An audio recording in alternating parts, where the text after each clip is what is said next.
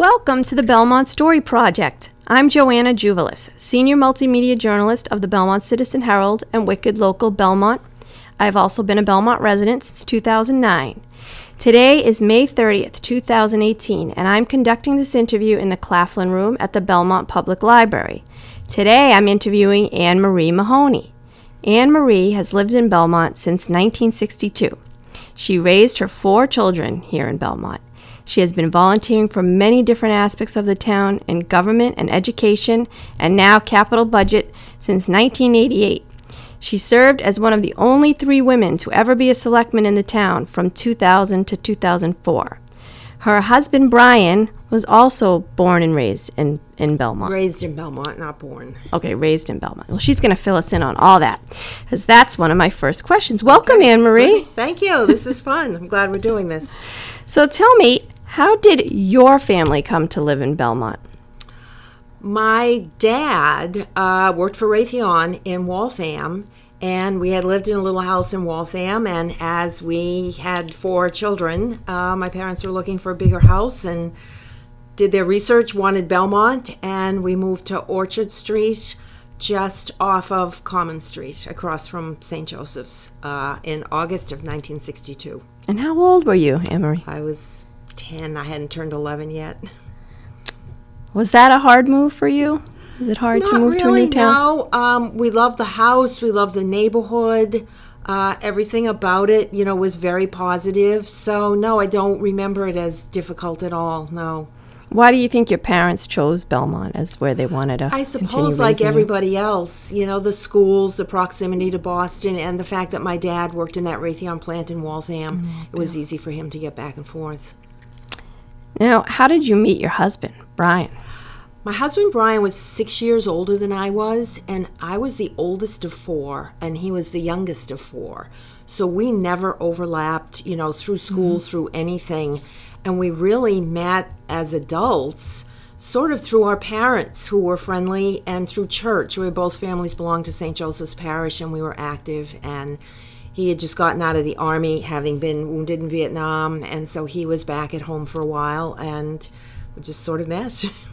Do you do you remember? Was it like love at first sight? Or Um, not really, no. Um, but we just, I think we're very comfortable with each other. You know, we had similar backgrounds, similar upbringings, a lot of similar interests, although not completely.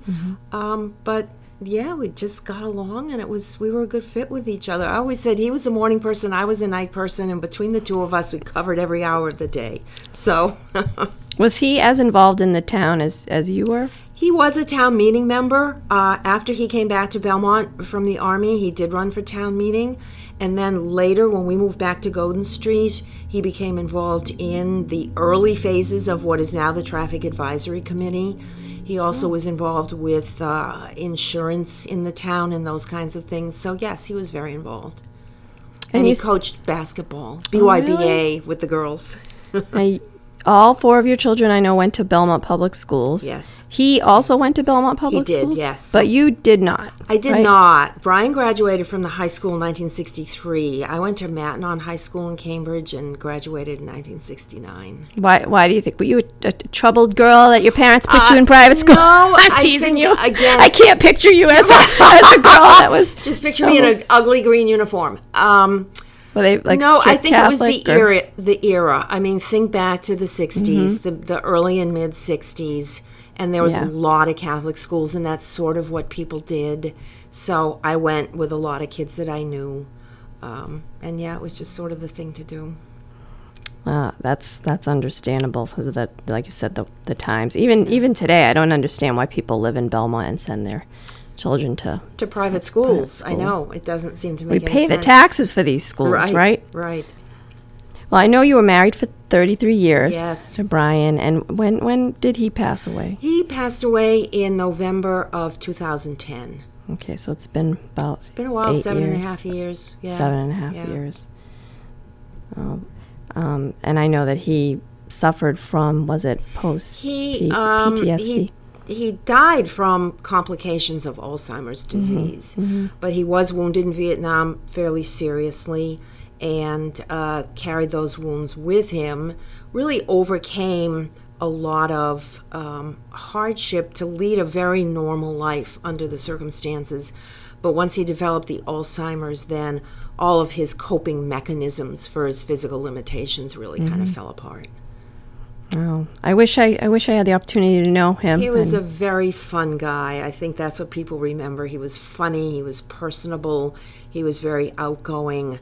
Again, we were the perfect pair in that he was very, you know, just the life of the party, and I tended to be a little quieter and a little more reserved.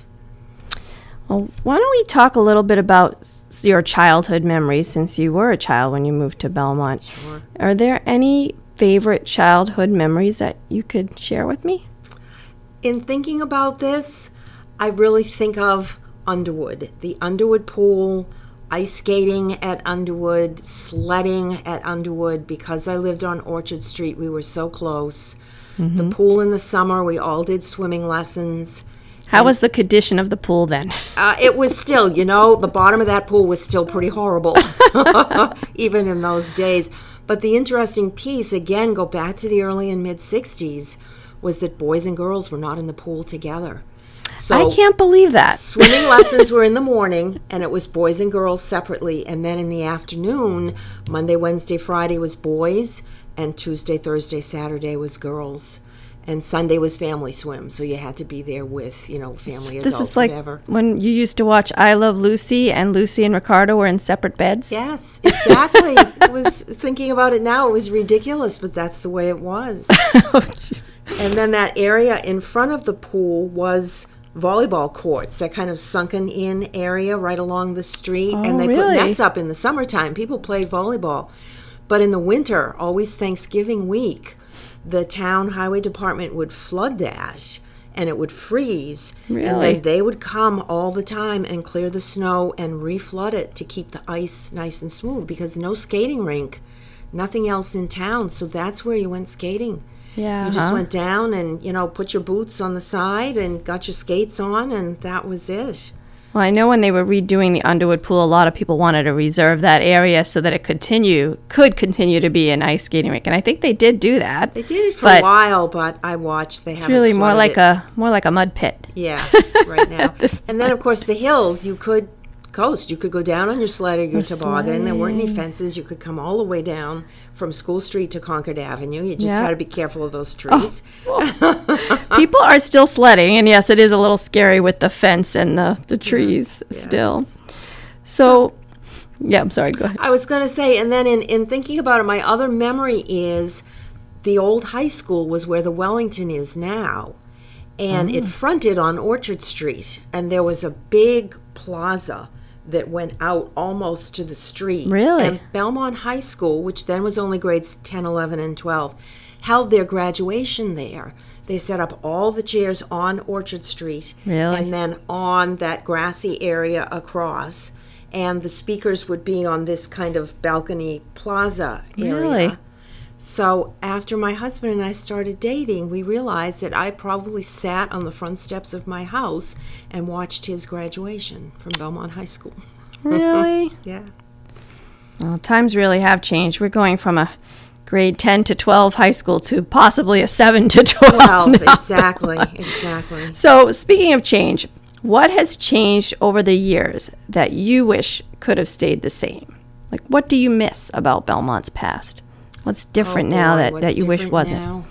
Um, I think now everything is so expensive. You know, I look at my neighborhood and houses are going for anywhere from a million five to two million. That's crazy. It is, and they don't last. Like the minute they come on, they're they're, they're gone. gone. They're Swiped. gone, and they're gone above asking price. And I think while Belmont was always a desirable community, Mm-hmm. it was a step up community. My neighbors and my friends in Belmont, their families moved here from Waltham, Somerville, Medford. Right. This was a place to come, but it was still an affordable place to come.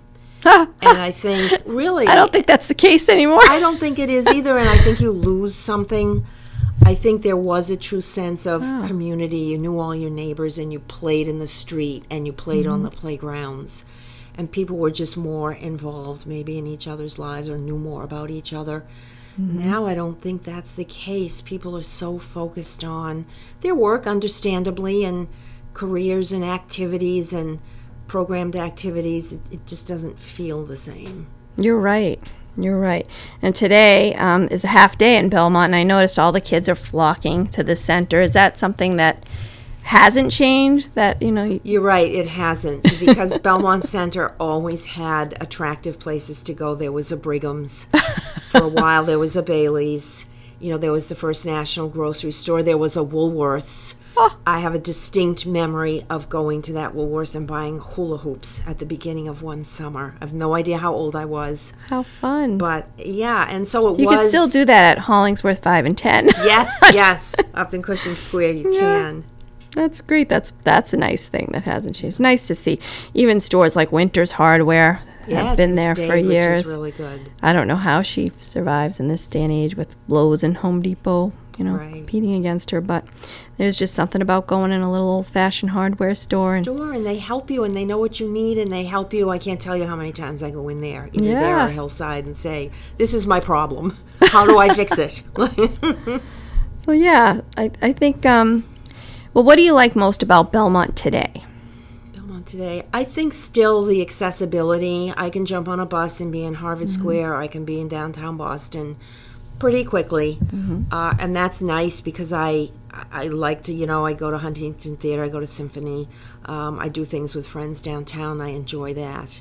Um, and then on the other side in your car, you know, you're out onto 128 pretty quickly, and you can get to the Mass Pike. You can get almost anywhere. You're right. Um, You're right about and, that. and that everything, at least for me, is still within walking distance. Post office, the bank, the stores here at the library. That's a plus. So Yeah. I'm not I'm not looking to do any senior over 55 living places just yet. And what about where you live in Belmont? You like your location, or do you ever say, "I kind of wish I lived in a different part of Belmont," or do you like? I love my lo- my location, but right now the traffic is a horror show. It's a- and yeah. That's really detracting from the neighborhood around me. Is How, the, how long has it been a horror show on that street? the last three years, it's really multiplied incrementally. Why do you think both that ends of the day. I think the prevalence of the you know the apps, Waze, Mm-hmm. for example, sends people down my street. I think people trying to avoid Fresh Pond are cutting through Belmont in both directions Mm-hmm. from Lexington and from Route Two. I think that hurts. And I think now people, fewer kids are walking or riding their bikes, and so parents are doing this constant driving around, picking up, dropping off. And that adds to the traffic too. So that's a little bit of a detriment to where where I live, but I still love Yeah. the proximity of where I live. Yeah, I I have to admit I worry about my child on a bike just because we don't have a bike path that you know that that goes through the whole town. So I'm hoping that we can get that someday. Someday. So let's talk about your service to the to the town. You've been so involved, and you, your kids were young when you started to get My involved. kids were so young. I- I ran What? for town meeting in 1986, so at that point, my older one or two were just starting to go to school. so to what inspired you to do that? Like what? Um, what was it? Interestingly, it was the traffic. at that point, as I said, we as a neighborhood Really? were just getting involved in traffic issues then, before there was a traffic advisory Really? committee. Me, the other neighbors, Ralph Jones. That's how Ralph Jones first got involved in the neighborhood. He lived up the street on Upper Golden Street. Um, Really? I and didn't know that. then once I got into town meeting and my kids started going to school, then I got very interested in the school system and I ran for school committee in 1988. And at that point, only my older two at the Wellington, my younger two were still not in school yet. And so I toted them around all the time to Wow. meetings. They will tell you how miserable they were, allegedly, at that time, because they had to go to meetings and sit quietly in the corner of a room. now, I know you were one of the first uh, female selectmen, but was it like that on the school committee too? Actually, it wasn't. There was always a lot of women on the hmm, school committee, and in fact, at one point there were five women and one gentleman, Fred Degnan, and we called ourselves Five Moms and Fred. That's cute. Now, when you ran for selectman, it was the year two, 2000? 2000, yes. So, what inspired you to do that? Actually, Bill Skelly was stepping down, and he and others approached me about running for what would be an empty seat. Were you And on the school committee? I was the on the school committee. I was finishing out 12 years on the school committee. I definitely was getting off the school committee. Mm-hmm. I had only stayed on that last term to finish the Chenery Middle School building project. I was on that building committee. Wow. The middle school opened in 97. You know, we were finishing up, we were done. And I thought, well, okay, I can move on to selectmen, that's fine. And at that point, now my kids are all grown. They're in the high school. Um, a couple of them Mm-hmm. had graduated already. So it seemed like a good time to do that. So I did. And I, I ran on a post. So You did? It, it was easy. Yeah. Who who did you serve with? That Thank you, Bill Skelly. um, I served with Will Brownsberger and Bill Monahan, and then later with Paul Solomon. now, were you a select woman before Ann Paulsen or Yeah, after? It was after. So it was Ann Paul, in terms of the women, it was Ann Paulsen, then Ann Tobbs Warner, and then me, and we never overlapped with each other, any of the three of us. I still can't believe the three women, the only three women, were all named Anne. Ann, right, right. That is a little freaky, don't you think? It is, and Ann Paulsen is also Anne Marie, although she doesn't go by Anne Marie. But yeah, it is a little weird. I know that when when Ann Paulsen shares stories of her time as a selectman, she said it it wasn't easy, and she was never given a chairmanship during her time. And I don't know if that was because she was a woman or if it because she had different views. It was just politics at the time. Yeah. So what was it like for you being the only woman? Probably not as difficult as it was for her. Um, I got along well with both gentlemen and all three, and Paul Solomon, uh, even though we had very different views. And when I came onto the board of selectmen, I was in people's minds or people's perception, I was aligned with Bill Monahan. But I really mm-hmm. wasn't. I really think that we represented three different and unique views and constituencies.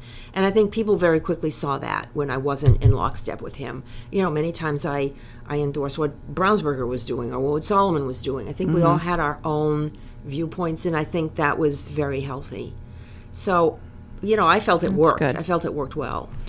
Well, this was about um, what are we going back? Eighteen years now.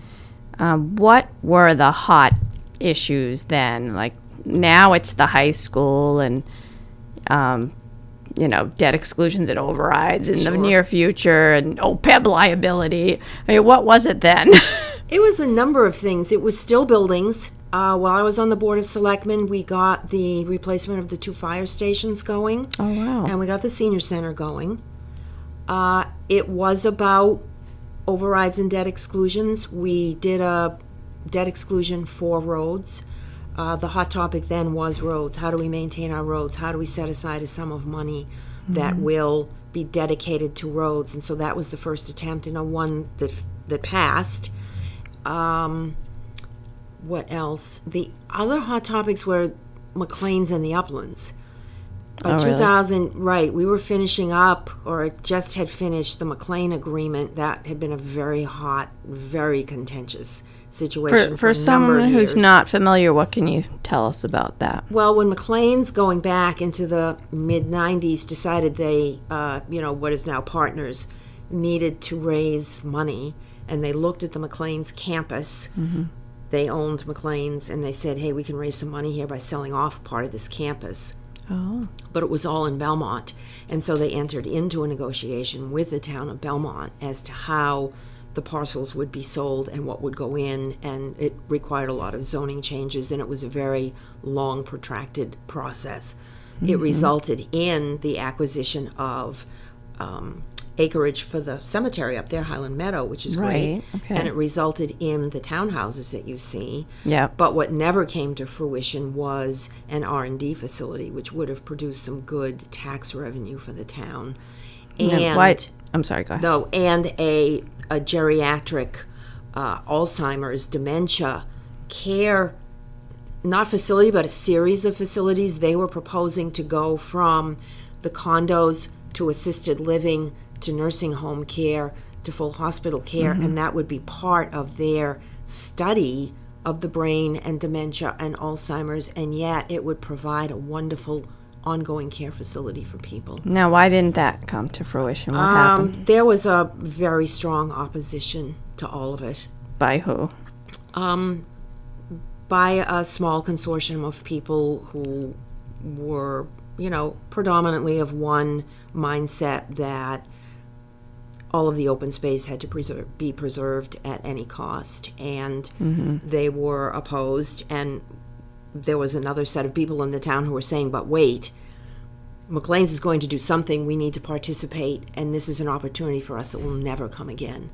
To hmm. get cemetery space, to get additional revenue, to provide this kind Yeah. of housing and support for mm-hmm. our aging population.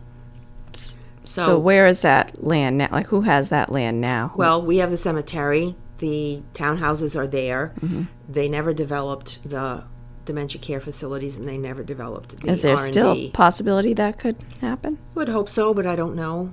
I um, know that the campus has a couple of buildings that aren't even being used, and in fact, there was a fire in one of them a few years back because possibly someone was living in there and started a fire. Right. Um, So is that is that part of that land that could be? Probably, yes. I mean, we had agreements about preserving the historic buildings and those kinds of things. So there there's there's still hope possibly. There is. This could there happen. is. And then the other hot topic was the uplands. What would happen there? That had Oh. been rezoned for uh, commercial development for R and D, which again, low impact on Belmont but high revenue, which was fantastic. And then again, pretty much the same open space crowd wanted it preserved for open space. And Yes, again, but look what happened as a result. Exactly. We could be collecting tax revenue. Instead, we're going to see an influx of children into the schools and and the Right, Royal Belmont is part of that, right? a lot of services. And, um, yes. Is it all a 40B or some of it's a 40B? I believe some of it is a 40B, Some right? of it, right, right. So I Boy, think, in my mind, we lost two good opportunities for tax revenue. Some things never change, right? right, Because you there- got it. there's still a lot of people opposed to things. You know, um, what what are your hopes for Belmont's future with, with what's happening now and in the near future? The the high school, the, you know, the debt exclusion for that. What like what are, what are your hopes for Belmont's future? Well, when I look back, say to 2000, when I came on the Board of Selectmen, at that juncture, Bill Monahan had formed what we ultimately called the Mega Group. And it was representatives from every elected and appointed board and committee in town mm-hmm. to look at what was then a very long list of capital projects that needed to be addressed. So the good news is that in 18 years, mm-hmm. we have addressed the fire stations, the town hall complex, the Wellington School, the senior center. We've done the track and field twice. We've done a lot, and we've done a lot of really good things. And we actually are inching toward the end of that list, which is the high school, mm-hmm. the library, the DPW, and the police. And when we get Don't forget the skating rink, taken, Anne-Marie. taken care of, I know the, the skating rink and the something to do with the Whitefield House and how we ultimately deal with the incinerator site. But still, to be able to say in 18 years we're at the end of that list, I think is pretty awesome. Uh, what happens in the future? I think we have to look at you know smart growth, as they say. We've we've made some good decisions, I think, in zoning to preserve the character of the town, particularly the residential pieces of the town. And I think what we did with Belmont Center is beautiful. I think that now has become a very vibrant place. It still needs parking. We have to address that. yeah. Cushing Square, hopefully, with that development, we'll see the same kind of vibrant revitalization. So, third on the list is Waverly Square. How do we deal with Waverly Square? And that's a very important section of our town. Mm-hmm. Mm-hmm. It's, for many people, it's the entree to the town. Yeah. Um, it's it's a tight knit, really nice community with the Butler School, a number of churches, daycare centers, the shopping that's there, the access to the mm-hmm. train and the, the trolley, the bus. Right. Um, and I think we need to really pay attention to how we develop that in a very positive way. Well, when you were a child, when you first moved to town, what was that part of town like? Was it like it is today still? Kind of not. Waverly was popular? sometimes considered sort of the poor ch- stepchild, um, and I think it's come up from there. Um, Was there a bowling alley over there or something? I thought I heard there was one under Wheelworks or something. There was, thank you. I had totally forgotten about that. Did yes, you used there to go was. there? Was yes, that, I did. Like, what was a favorite thing you used to like to do, like as a? Yes, that bowling alley and the movies, the studio theater. You know, they Yeah. always had Which was in danger of closing not kids. too I long know ago. they always had kids movies there. It was great. Yeah, so that luckily we still have that. I But you kind of could ride your bicycle around without taking your life in your hands. You know, you Mm-hmm. could you could do a lot of things that you really can't do now. No as a result of maybe just too much too, Too much, much traffic. traffic. Yeah. yeah. So what's what's your advice to new residents of Belmont? People who I would say get involved. And the get involved can be on any level. It can be get involved in your child's school with either the PTO or just activities. Every school has their, you know, school fair and their book fair and their, oh, you know, parents' nights where they do things. Get involved in that. I know parents are mm-hmm. busy. I know everybody's working. Get involved in the sports. You know, my husband, Ashley Bryan, and Debbie Rosales were the coordinators for years of the girls' grade five and six BYBA basketball, the mm-hmm. Saturday basketball. That was such a great outlet for mm-hmm. kids to be able to, to go to either I, I understand they've expanded now from the high school up to the Chenery, but to go and just play mm-hmm. basketball with kids your own age and have a good time and it it wasn't as competitive, it wasn't about traveling teams and all of that. Get mm-hmm. involved in some things like that. It only takes a few hours a week. And then if people are so mm-hmm. inclined, certainly get involved in a town meeting or volunteer for a committee. There's so many committees in town and they're always looking for good people to get involved. That's true. So yeah. Do you do you have a favorite event or tradition? A favorite Belmont event or tradition? Oh boy. Uh, I think because we're at May 30th, which is the real Memorial Day, I think the Memorial Day tradition in Belmont is very special. The fact that we're able to still do a parade, that we have our bands in those parades and our veterans, and that we do such a beautiful ceremony at Belmont Cemetery. This week on Monday was really lovely. I think Bob Upton gets a lot of credit, our new veterans agent, for organizing that. And it's it's very special you know when they read the names when they read the vietnam names. Teddy lee and donnie ray were contemporaries of my husband. They were killed in vietnam. Jonathan mm-hmm. curtis i'm a friend of pam curtis's. Jonathan curtis was killed the same day my husband died Really? and so he was killed in afghanistan so we always have that bond with each other and so that day is very special I agree. It is. It's very special. Um, let me just see where we're at here. Tell me how you got involved in the capital, the capital budget. You've been involved with that for a long, long time. I do, and that was really happenstance. Um, I lobbied the selectmen when I was on the school committee to include a school committee representative to the capital budget committee because I felt, you know, six, seven, eight of the buildings in town were school buildings. And so they represented the majority of our capital. Uh, so then when I became a selectman, there was a school committee person on. I wasn't it. I was on the board of selectmen. I became the selectman's representative to the capital budget, and I really enjoyed that committee a lot. I love the people. I love the fact that we kind of flew under the radar. We weren't mm-hmm. as public as warrant committee. And so when I got off the board of selectmen and kind of came up from air after some family issues, Henry Hall, who was the town meeting moderator, asked me if I would serve as an appointee, and I said yes. And I, I think that was 2007. Can't even mm-hmm. remember. And I've been there ever since. And I just, I really enjoy Capital. I enjoy the hands on. I enjoy the fact that it's buildings and it's projects. Mm-hmm. I just really like it. And so from there, you know, I got involved in major capital projects and now building committees. I had done the Chenery Building Committee, which was my first taste of working on buildings. And now I'm working with the DPW and the Police Building Committee.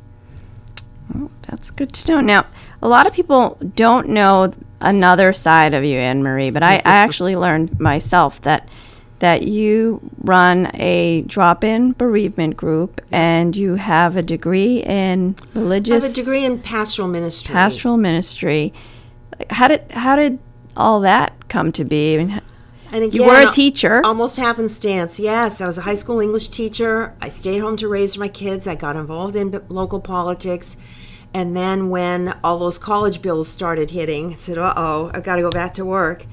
Mm-hmm. And I went back to work as a director of religious education at St. Joseph's mm-hmm. Parish because I had the education background. yeah. And from there, I went to Boston College part time and earned a master's degree in pastoral ministry. Mm-hmm. Enjoyed that piece of the work. I always enjoyed not so much the classroom piece, but the retreat piece, the forming programs, the doing uh, programs for parents and, and those kinds of things. I left St. Joseph's and went to uh, St. Julia's in Weston, very different parish, but still really enjoyed more of the public presentation work. And I, when I was in Weston, I also did some work with Blessed John uh, Seminary out there as well.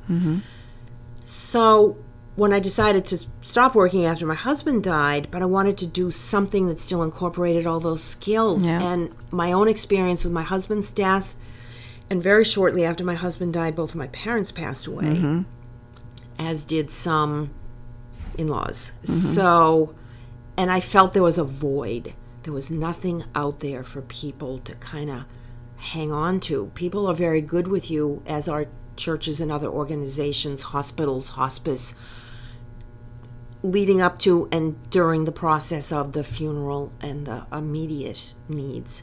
But mm-hmm. after that, it's like, we're done. We don't want to hear from you. Get over it I know, it's too bad. and that's Yeah. not the case. So I worked with, did some extra coursework at BC, formed a program I call Creative Bereavement, mm-hmm.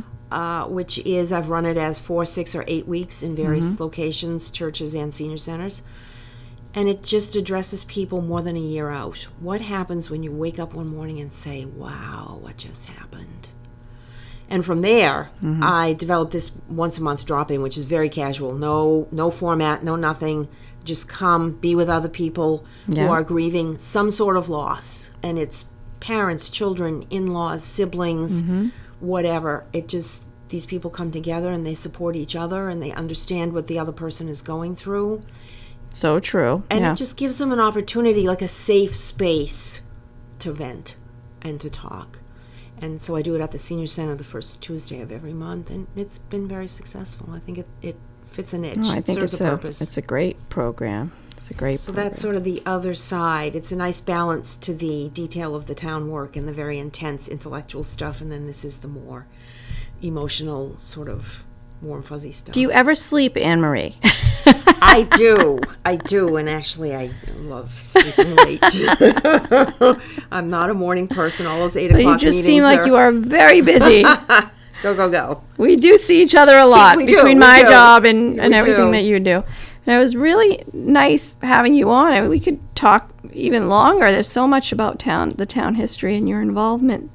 But I think we're out of time, and I want to thank you for coming on. Thank you the for Story inviting me. Project. This has been good. If anyone would like to be part of the Belmont Story Project, you should definitely get in touch with me at belmont at wickedlocal.com to schedule an interview.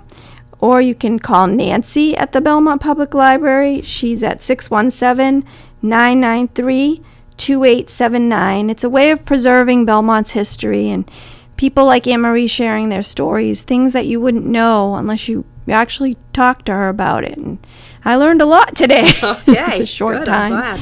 So thank you again, everybody, for tuning in. See you next time.